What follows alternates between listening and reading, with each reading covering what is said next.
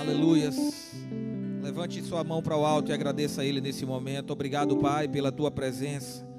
Obrigado, Deus, porque só tu és nosso Senhor, o nosso Salvador, diante de quem nos prostramos para adorar e dizer que só tu és bom, tu és maravilhoso, tu és nosso Deus, que não importam as circunstâncias. Nós louvaremos a ti, pois tu és o Deus, aquele que era, que é e que há de vir. Eu queria que você desse um aplauso a Ele, porque Ele merece toda a glória. Obrigado, Jesus. A tua igreja te adora nessa noite, amém? Você pode dizer aí, irmão, glória a Deus. Você pode dizer aí, aleluia, Jesus é bom. Queria convidar você a abrir a sua Bíblia antes de você sentar.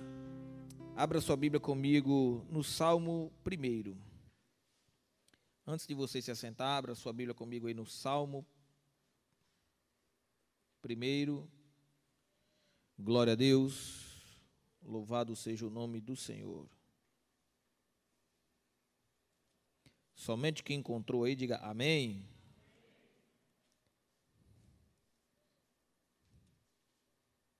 Bem-aventurado o homem que não anda segundo o conselho dos ímpios, não se detém no caminho dos pecadores, nem se assenta na roda dos escarnecedores. Antes tem o seu prazer na lei do Senhor. E na sua lei medita de dia e de noite.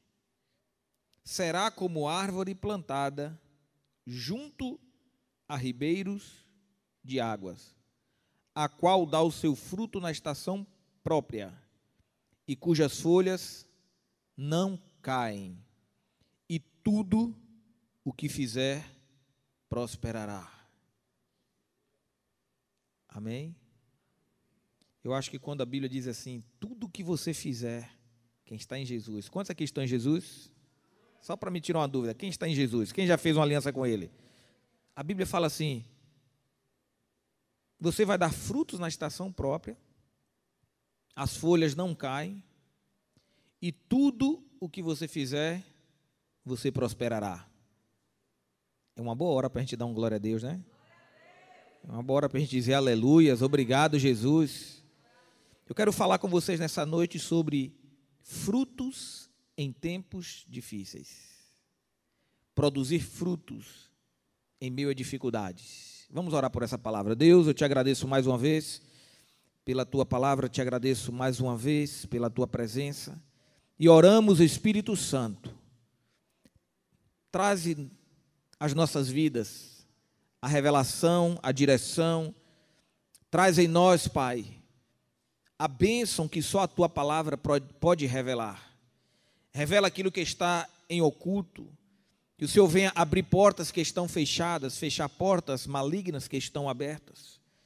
Que o teu Espírito Santo tenha liberdade para agir no nosso meio nessa noite, trazendo liberdade aos cativos, trazendo cura aos enfermos, restauração ao cansado, que a tua palavra possa dar direção ao desorientado, que a tua palavra tenha liberdade. Espírito Santo, tu és bem-vindo aqui, opera milagres, cura. Em nome de Jesus, te damos as boas-vindas, faça o teu querer e a tua vontade. Em nome de Jesus, somente a igreja que crer, diga, diga obrigado, Senhor. Você pode sentar no seu lugar. Eu quero falar sobre produzir frutos em meio as dificuldades em meio a tempos difíceis. A Bíblia fala: tudo o que você fizer prosperará.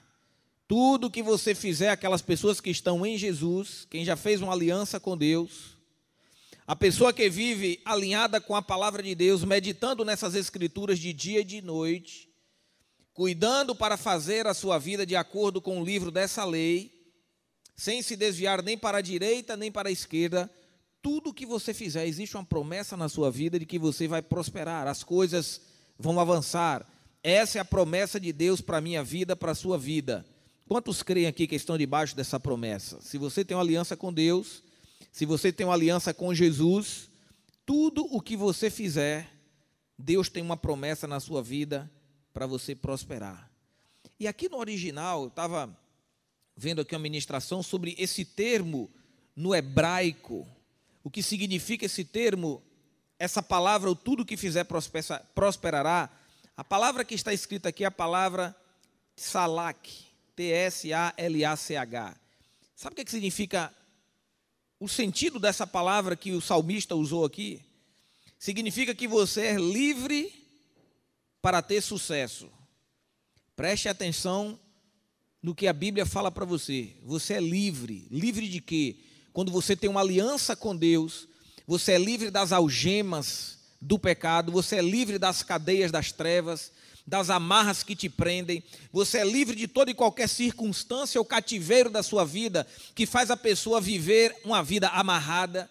Como o provérbio diz que os ímpios são presos pelas cordas do seu pecado, as pessoas vivem presas nos seus medos, as pessoas vivem aprisionadas em situações que a vida lhe trouxe, em sentimentos passados, pessoas que vivem presas em sentimentos de emoções, em traumas, e a lista é infinita. Eu poderia passar a noite inteira, mas hoje o culto, a ministração não é sobre cura interior, libertação da alma.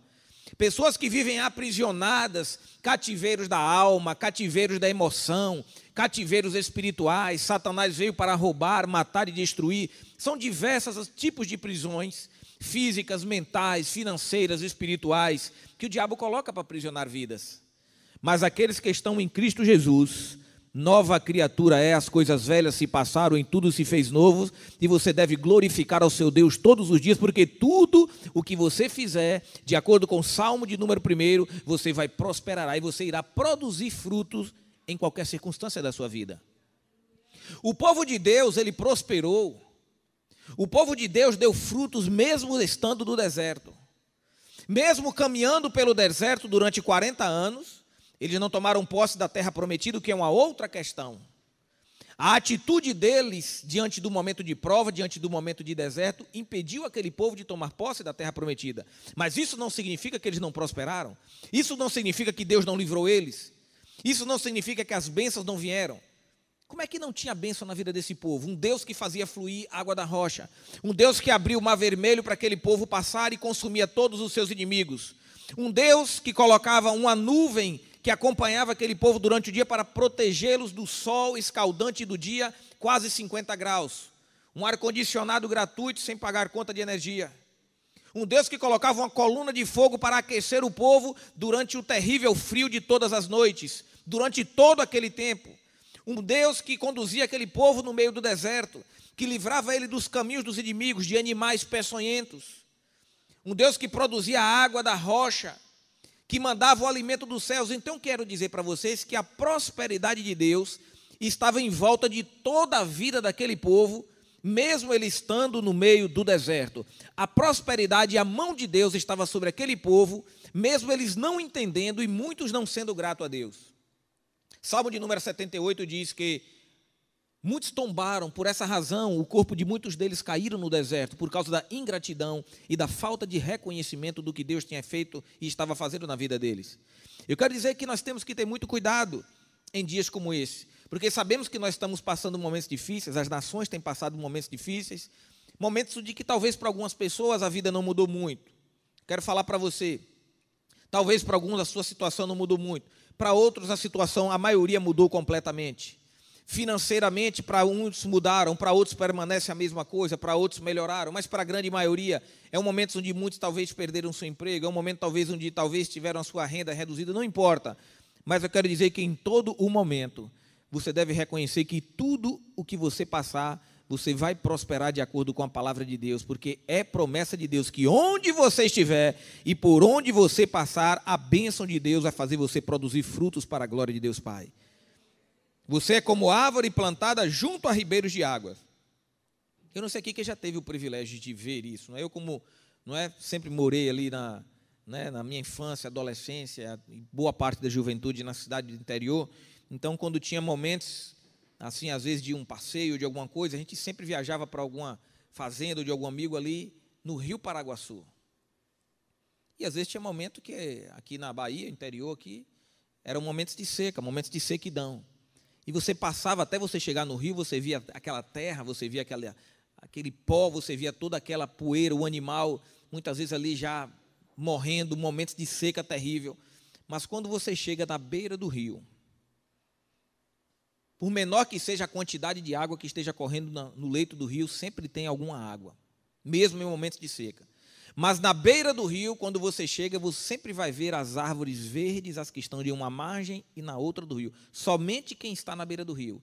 Ali você vê árvores frutíferas, ali você vê árvores com as folhas verdes, você vê pássaros subindo e descendo, ali você vê os pássaros se alimentando de animais silvestres se alimentando daquelas frutas, ali você vê toda aquela movimentação, você percebe que há vida ali no leito do rio por causa daquelas árvores que estão na beira do rio.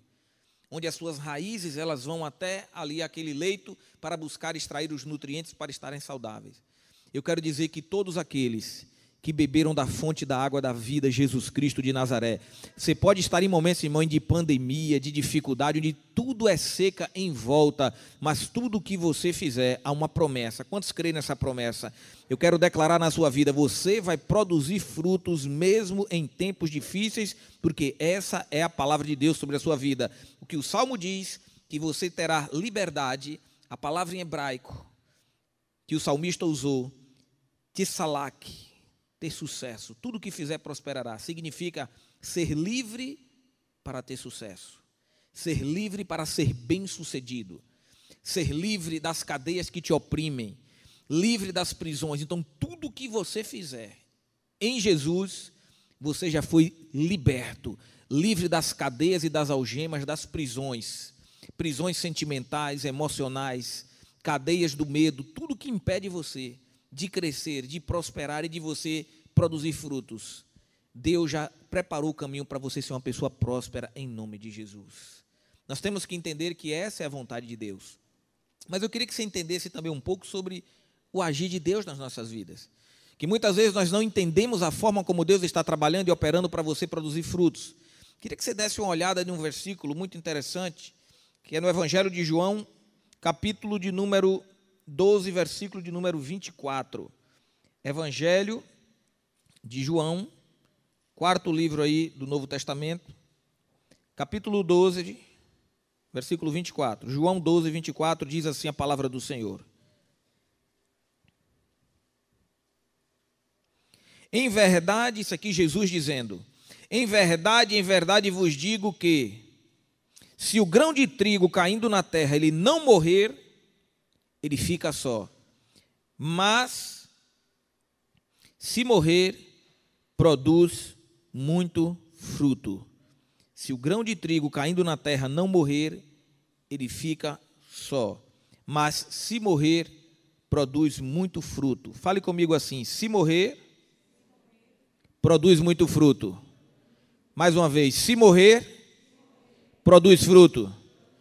Mais uma vez, se morrer, produz fruto. E se não morrer, não produz. Você quer que vocês entendam como que Deus opera para você ser uma árvore frutífera? Como que Deus trabalha para que você possa produzir fruto na sua vida? Que a sua vida seja uma árvore frutífera. O agir de Deus é diferente do que a gente pensa. A forma como Deus está operando e agindo para o nosso crescimento é diferente daquilo que você imagina daquilo que o mundo vê. O mundo olha de cá e vê fulano de tal sendo próspero. O mundo olha daqui e vê alguém sendo bem-sucedido. O mundo faz as suas leituras e vê alguém prosperando. Mas eu pergunto para você, e aos olhos de Deus, como que está aquela pessoa?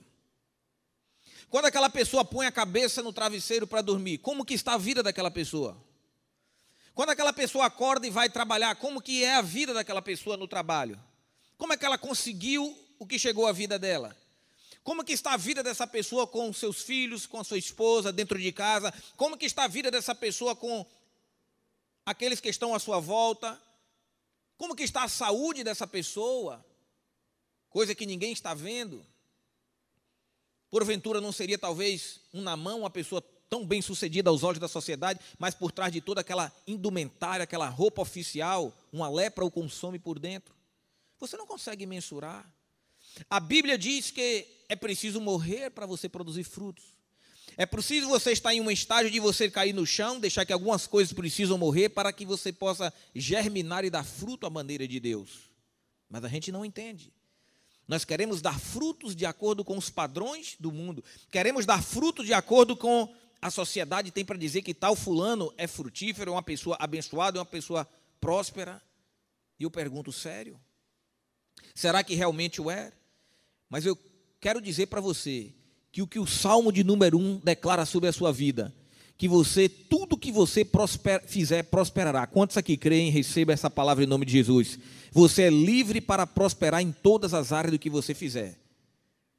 Em tudo aquilo que você colocar a sua mão, em tudo onde você colocar a planta dos seus pés, o Senhor teu Deus é contigo por onde quer que você ande. Não significa que em momentos da vida você não passe, não passe por dificuldades, não passe por perdas. Não significa que em momentos você passe na vida por situações difíceis, mas são os momentos onde Deus está plantando você na terra. Preste atenção, existe uma grande diferença entre ser plantado e ser enterrado. Aquilo que é enterrado, a pessoa cava, ela joga no chão, aquilo está morto, se cava um buraco e joga-se aquilo debaixo da terra, joga a terra por cima e aquilo não tem vida, aquilo vai entrar em estado de decomposição e nunca mais volta a ter vida, aquilo ali não serve mais para nada, está enterrado. Mas o mesmo processo acontece com aquilo que está sendo plantado. É preciso cavar um mesmo buraco, é preciso também enterrar uma semente que Jesus está falando sobre esse grão de trigo. Se o grão de trigo não cair na terra e não morrer, ele fica só. Mas se ele morrer, ele produz frutos. Pastor, o que é que o senhor quer dizer com isso? Que Deus precisa plantar você.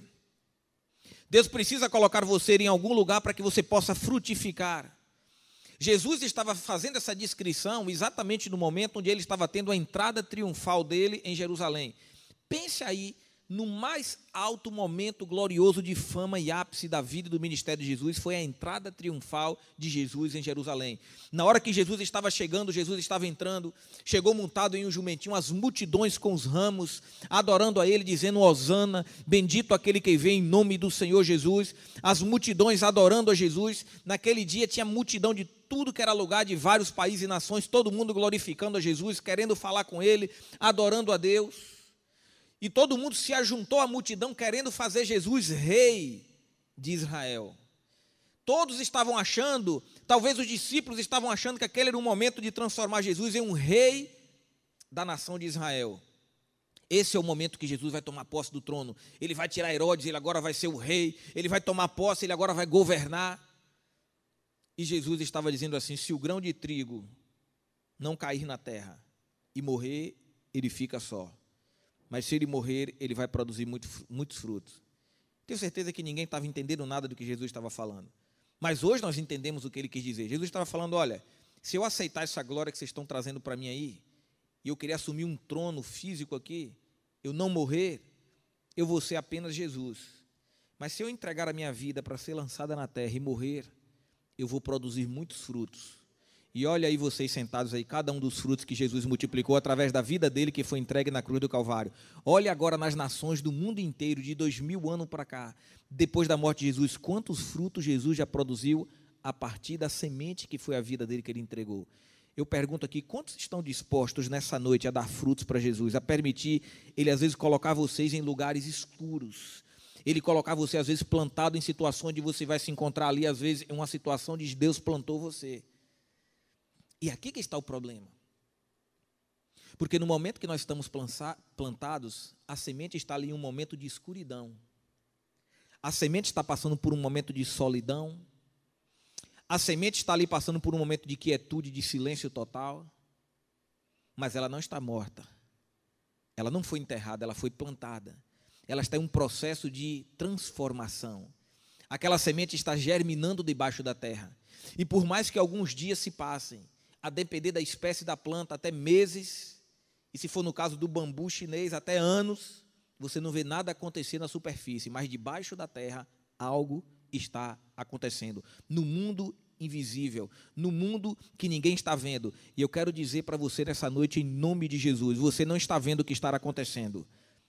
Mas Deus está gerando, germinando algo na sua vida. Se você tiver entendimento espiritual e se você tiver fé para receber isso nessa noite, eu declaro em nome de Jesus, em tempos de dificuldades, em tempos de escassez, em tempos de o mundo não estar sem direção, em tempos em que esse mundo não sabe o que vai acontecer depois e nem nós também sabemos, mas eu quero entender que nesse tempo de escuridão, Deus está plantando você, está germinando você debaixo dessa terra e algo novo irá nascer a partir dessa situação. E eu declaro: você vai produzir frutos para a glória de Deus Pai. Algo novo está nascendo nesses momentos de dificuldade, nesses momentos de escuridão. Mas a questão é que nós não temos paciência para entender o agir de Deus. O grão de trigo, se não for plantado por Deus, ele vai morrer só. Mas se você permitir Deus plantar a sua vida, se você permitir, às vezes, o silêncio que Deus leva você a passar, se você entender na sua vida Romanos capítulo 8, versículo 28, que todas as coisas nessa vida concorrem juntas para o bem daqueles que amam a Deus e que foram chamados segundo o seu propósito. A Bíblia fala que você foi chamado segundo um propósito. Eu quero dizer para você que existe um propósito de Deus na sua vida. Existe um propósito para tudo isso que você está passando. Existe um propósito e um tempo para isso que a igreja está passando. Eu acredito que é um momento maravilhoso para a igreja crescer, para a igreja prosperar. Eu pergunto para mim mesmo, quantas pessoas não estavam acostumadas já a vir para as igrejas, para os, os cultos, no piloto automático? A pessoa vinha porque era domingo, não tinha nada melhor para fazer, a programação de repente de estar na igreja era mais interessante do que a programação da televisão.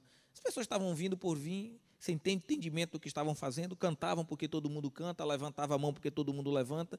O que eu quero dizer com isso? As pessoas não vinham com o entendimento de fazer um culto racional. A Bíblia fala em Romanos capítulo 12 que nós devemos adorar a Deus de todo o nosso coração, de toda a nossa alma e todo o nosso entendimento. O que é o nosso culto racional? É você vir para a casa de Deus e oferecer um culto com entendimento. Você sabe o que você veio fazer aqui. Você sabe que você está adorando a Ele porque Ele é o único que merece toda adoração. Você veio para a casa de Deus adorar a Deus, não porque muitas vezes você quer ou está afim, mas porque você entendeu que é dia de você louvar ao seu Deus. Muitas vezes você não está se sentindo bem, aquela não era a sua vontade, muitas lutas e dificuldades, mas mesmo assim você vem louvar e adorar ao seu Deus. Você vem adorar com o seu culto racional, com entendimento, você sabe o que você está fazendo. Então muitas pessoas talvez perderam isso. E eu creio que esse tempo que Deus permitiu para a igreja respirar, igreja somos nós, esse tempo que Deus está permitindo para a gente refletir algumas coisas, o porquê que nós adoramos, porquê que nós cultuamos, faz muita gente entender, faz muita gente procurar pesquisar a sua vida, analisar a sua vida e entender se aquela pessoa que vem adorar a Deus no templo é a mesma pessoa que leva o Deus do templo para a sua casa. É o momento da gente buscar a Deus nos nossos lares. É o momento de Deus ter ensinado muitas coisas para a igreja nesse tempo. E eu quero dizer que esse é um momento onde nós estamos sendo plantados. E às vezes nós não estamos vendo o que está acontecendo, mas Deus está fazendo algo nascer e algo está sendo germinado debaixo da terra, algo está sendo produzido para a glória de Deus. Você pode não estar vendo, não está entendendo, mas Deus está produzindo algo bom para gerar frutos na sua vida para que você dê frutos e esse fruto permaneça para a glória de Deus. Tudo tem um propósito. Todas as coisas concorrem, você pode dizer, pastor, mas todas as coisas concorrem para o meu bem. Deus não está preocupado só com o seu bem. A palavra principal desse texto, todas as coisas juntas concorrem para o bem daqueles que amam a Deus e que foram chamados segundo o seu propósito. A palavra mais importante aqui desse versículo não é a palavra o seu bem, mas é o seu propósito. Deus está mais preocupado em desenvolver o teu propósito do que no, com o teu conforto do que que você esteja bem todo o tempo sorrindo. Não, a Bíblia fala em Eclesiastes que há tempo de sorrir, mas também há tempo de chorar. Há tempo de plantar e também há tempo de arrancar o que se plantou. Há tempo de construir, também há tempo de derrubar. E nós estamos passando tempo que são momentos que nós não estávamos acostumados a fazer. Temos que fazer coisas nesses dias que não estávamos preparados para fazer. A igreja tem que cultuar e louvar a Deus de uma maneira que nós não estávamos esperando, mas em todas as coisas Deus está operando, Deus é soberano e Ele está trabalhando para o nosso bem e Deus está agindo nas nossas vidas para que a gente possa frutificar em toda situação ou circunstância que Ele leve você a passar. Todas as coisas concorrem juntas para o seu bem, daqueles que foram chamados segundo o propósito. Ou seja, quem tem propósito com Deus, Quem entendeu que Deus chamou você com um propósito, que você tem uma missão para cumprir aqui nessa terra? Se você tem esse entendimento, logo todas as coisas, quer boas ou ruins, difíceis, com emprego ou sem emprego, com pandemia, sem pandemia, com dificuldade ou sem dificuldades, tudo está cooperando para o seu bem, porque Deus está mais preocupado em você cumprir o seu propósito e a sua salvação eterna do que com o teu conforto. Porque se depender de nós, seres humanos, se depender da nossa vontade, tudo que a nossa alma quer é sombra e água fresca. Nós queremos uma TV e uma TV cada vez maior. Nós queremos um acesso lá para a internet, nós queremos apenas o nosso conforto e nós não queremos entender o propósito de Deus nas nossas vidas. Mas Deus chamou você com um propósito. E eu quero declarar em nome de Jesus que você vai cumprir o propósito de Deus na sua vida. E todos aqueles que não entenderam ainda, nesse momento que você está passando, nesses dias que a igreja tem passado, Deus vai despertar você para dar frutos e entender o que Ele chamou você para fazer. Você tem uma missão, você tem algo para fazer aqui nessa terra. Amém, igreja? Deus está mais preocupado em cumprir o seu propósito do que com o seu conforto. E a Bíblia fala, irmãos, que em Isaías 43, o mesmo texto que nós lemos, Isaías 45, desculpa, versículo 3, que Deus diz algo muito poderoso, eu já até ministrei isso aqui outro dia aqui. Ele nos daria os tesouros escondidos da escuridão das trevas. Riquezas que estão ocultas na escuridão e nas trevas. Coisas que estão fora do seu alcance, coisas que estão fora do seu conhecimento, da sua imaginação, que o seu olho não pode ver Coisas que Deus está trabalhando na sua vida debaixo da terra e germinando. E é exatamente debaixo dessa terra que Deus está fazendo algo brotar de novo na sua vida. Como é que uma criança é gerada? Uma criança é gerada no ventre. No ventre ali há desconforto, tanto para a mãe quanto para a criança, principalmente quando vai se aproximando daqueles dias. Desconforto, até para respirar, dores na coluna, dores pelo corpo. Quanto maior fica o bebê, desconforto, escuridão total para o bebê que está lá dentro. Mas uma vida está sendo gerada. Deus está se referindo a isso. Aquilo que você não está vendo. É isso que o salmista falou. Quem pode saber como que foram formados os ossos de um bebê no ventre? Ninguém sabe. Eu quero dizer que, assim como você não consegue ver, Deus está trabalhando para trazer tesouros que estão escondidos para todos aqueles que creem, todos aqueles que têm fé. Deus está gerando na sua vida algo que você vai produzir frutos em meio às dificuldades. Não importa se com emprego ou sem emprego, com salário ou sem salário, com ajuda de governo, sem ajuda de governo, quem tem entendimento da palavra de Deus toma posse e você declara: Eu estou frutificando. Deus me chamou para produzir, para dar frutos em nome de Jesus. Então não existe nascimento sem primeiro passar pela gestação. Não existe algo que venha brotar na sua vida, assim como o grão de trigo, Jesus falou, se ele não cair na terra e não morrer, ele vai ficar só. Se você não passar por esse período de gestação, se você não passar por esse momento de dificuldades que você está passando agora, talvez você nunca vai produzir frutos. Tem pessoas que só vão descobrir o propósito de Deus na vida delas depois de momentos de dificuldades como essa, como a pandemia. Pessoas que estavam acostumadas, outras mal acostumadas. Outras já estavam acomodadas, como eu vinha falando antes, pessoas que vinham para um culto no automático, sem saber nem o que estavam fazendo. Mas momentos como esse está permitindo essa pessoa se redescobrir. Momentos como esse está permitindo essa pessoa a gerar no meio da incerteza, no meio da escuridão, Deus está gerando algo que vai fazer você produzir e dar frutos para a glória de Deus Pai. Então, uma coisa está totalmente ligada à outra a escuridão, a gestação de um ventre, para depois vir o um nascimento, para depois vir a luz, para depois vir a vida. Eu não sei em que fase da sua vida você está passando agora, mas é uma fase que geralmente gera desconforto. Toda fase de mudança, toda fase de transição é uma fase que gera desconforto. Ninguém gosta de mudanças. Naturalmente as pessoas resistem à mudança. Por que não? Me deixa aqui do jeito que eu estou.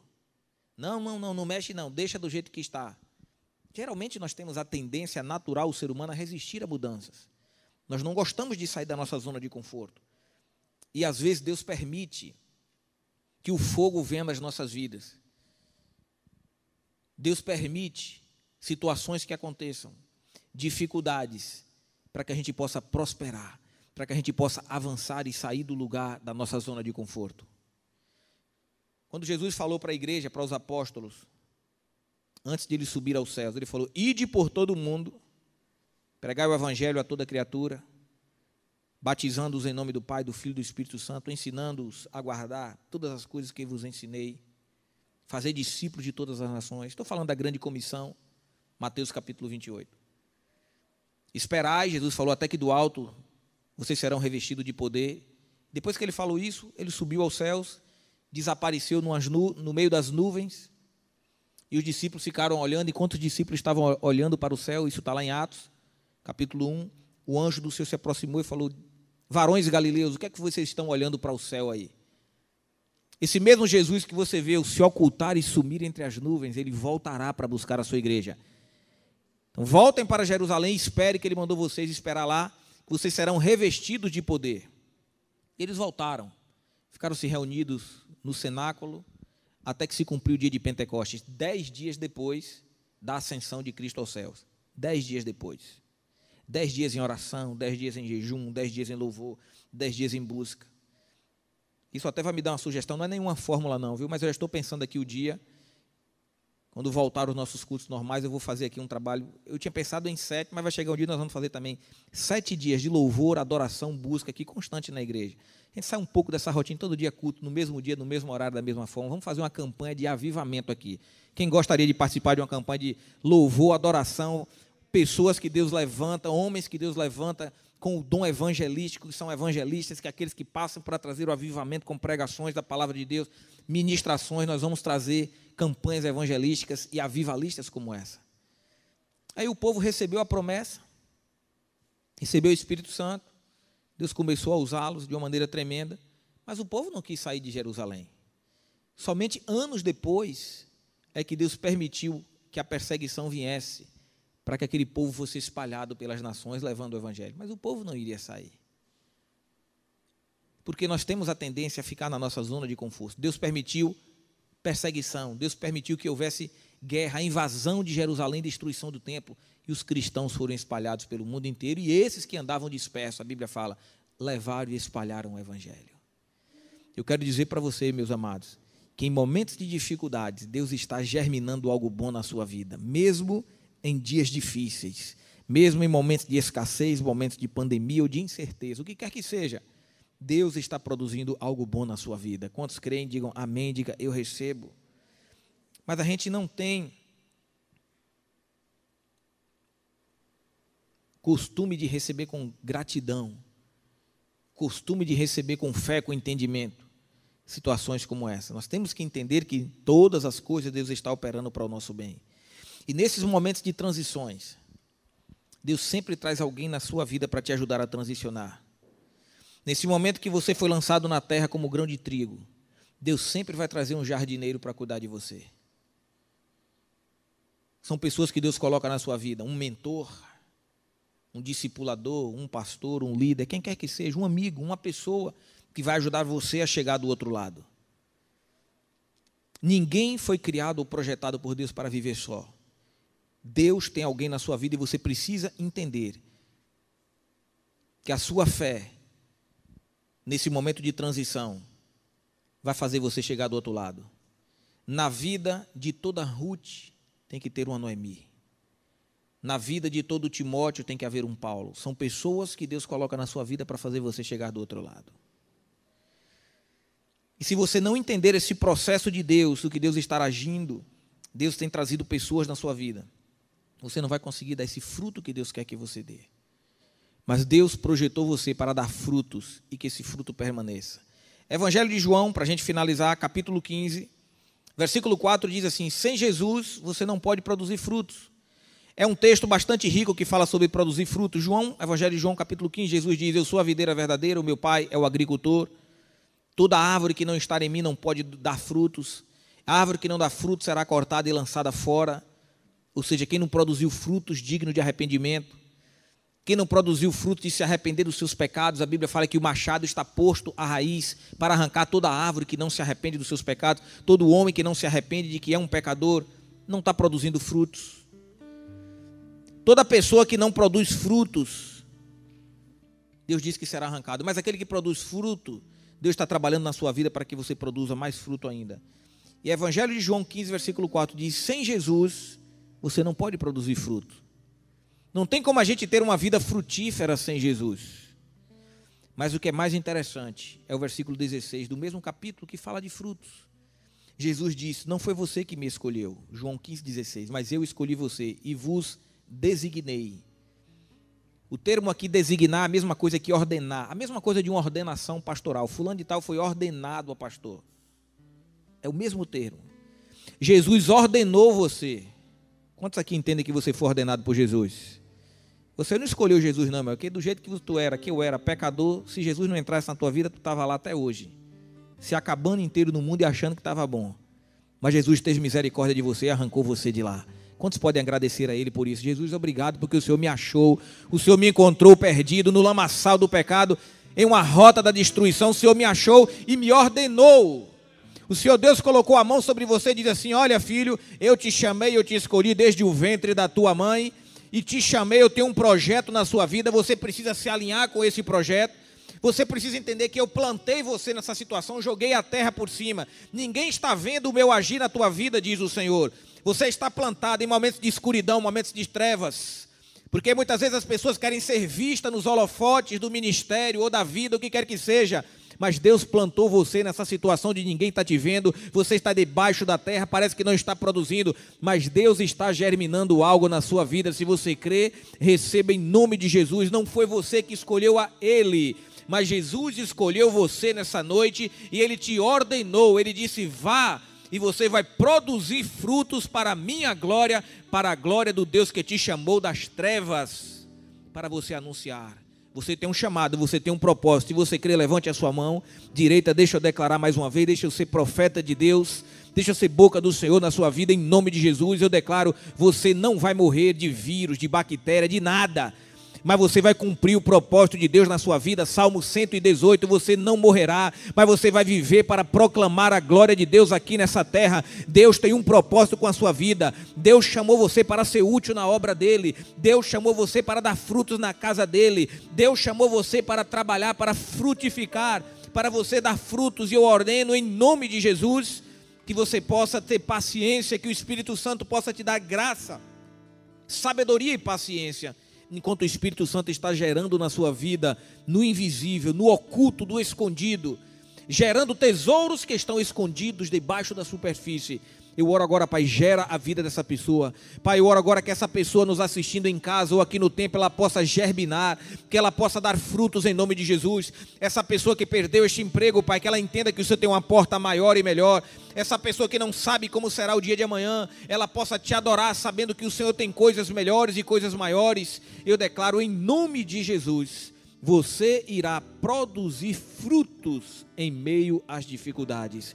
Eu oro, Pai, em nome de Jesus, ideias criativas.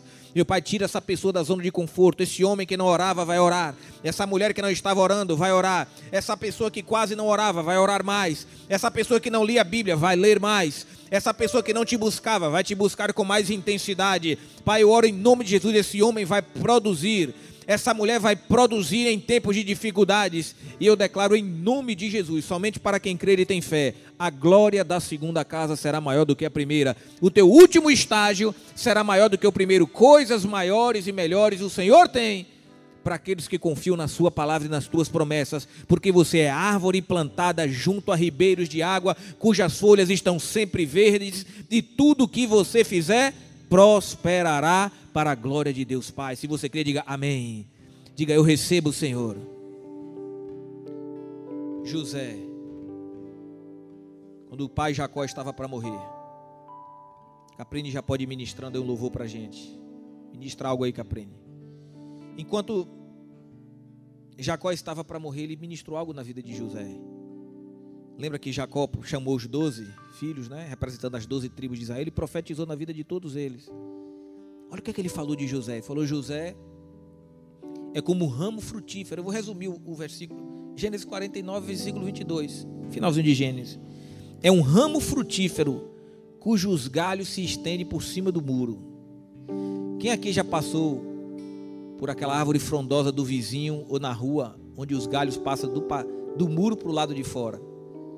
E ali, se você pegar, né, segundo a lei, ali não é, você não está roubando, não está invadindo a propriedade privada, porque passou né, dos limites do muro da propriedade privada daquela pessoa, e ele passou para o lado de fora. Então a pessoa tirou ali uma manga, o que quer que seja, que está para o lado de fora, não tem problema.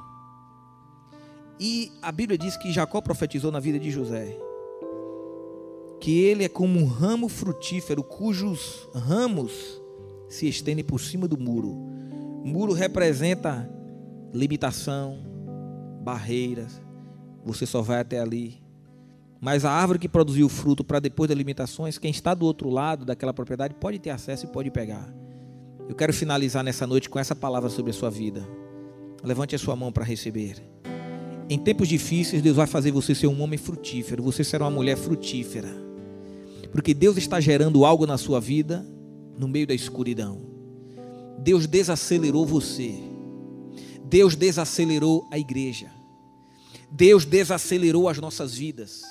Deus mudou as nossas circunstâncias para a gente enxergá-lo onde nós nunca o enxergamos antes. E você será como uma árvore frutífera que se estende os galhos por cima do muro. A bênção que Deus vai gerar e vai produzir na sua vida nesses dias vai fazer com que pessoas que estão do outro lado elas terão acesso aos frutos que você vai dar. Vidas que você nunca imaginou irão se saciar, se beneficiar das bênçãos de Deus que vão chegar na sua vida.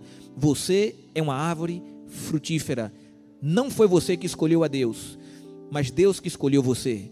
Você de si mesmo não pode produzir absolutamente nada de bom. Evangelho de João, capítulo 15, versículo 4. Sem Jesus, você não pode dar frutos, mas eu declaro, com Jesus, você vai produzir, você vai entender o propósito de Deus na sua vida, você vai permitir Deus usar o teu dom, o teu tempo, o teu talento, os teus dias, as tuas horas, os teus recursos, a tua sabedoria, o teu conhecimento, tudo que Deus colocou nas suas mãos. Você será como árvore cujos galhos se estendem por cima do muro. Não há barreiras que vão impedir você de prosperar, não há limitações, dificuldades, tribulações que impeça você de ser uma bênção e os frutos de Deus na sua vida vai abençoar quem estiver passando do outro lado. Eu declaro isso sobre a sua vida em nome de Jesus. Somente aqueles que têm fé para receber, diga obrigado, meu Deus. Fala assim comigo, obrigado, Jesus. Deixa eu orar por você mais uma vez. Aqueles que estão no templo, quem está em casa. Pai, eu oro em nome de Jesus. Que essa palavra chegue ao profundo dos nossos corações. Que assim como a árvore, meu Pai, plantada junto a ribeiros de águas, cujas raízes se aprofundam até o leito do rio para buscar os nutrientes. Eu oro que essa palavra entre agora no profundo, na alma e no espírito, no coração desse homem e dessa mulher.